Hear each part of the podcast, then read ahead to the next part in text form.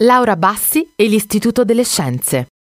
Nacque a Bologna nel 1711. Nel 1731 Laura conobbe il cardinale Prospero Lambertini, futuro Papa Benedetto XIV, che rimasto colpito dalle sue doti, si adoperò subito affinché il Senato le conferisse una laurea. Nel marzo 1732 la giovane ventunenne venne accolta come socia onoraria nell'Accademia delle Scienze dell'Istituto cittadino. In aprile espose le sue tesi e venne addottorata in filosofia e proclamata membro onorario del Collegio dei Dottori Filosofi.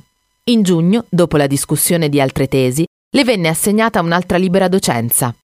In ottobre le venne riconosciuta una lettura onoraria di filosofia universa, filosofia naturale, e infine tenne a dicembre la sua prima lezione in archiginnasio.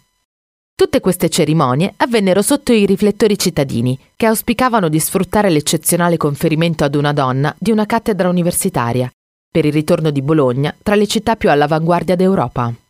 Questa faziosa propaganda femminista, in realtà, escluse la Bassi dall'insegnamento pubblico, se non in particolari occasioni di rappresentanza.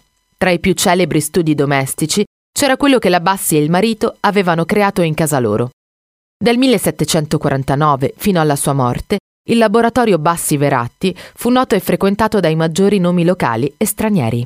Gli sforzi di Laura vennero premiati nel 1776, quando il Senato le assegnò finalmente il posto di professoressa di fisica sperimentale nell'Istituto delle Scienze.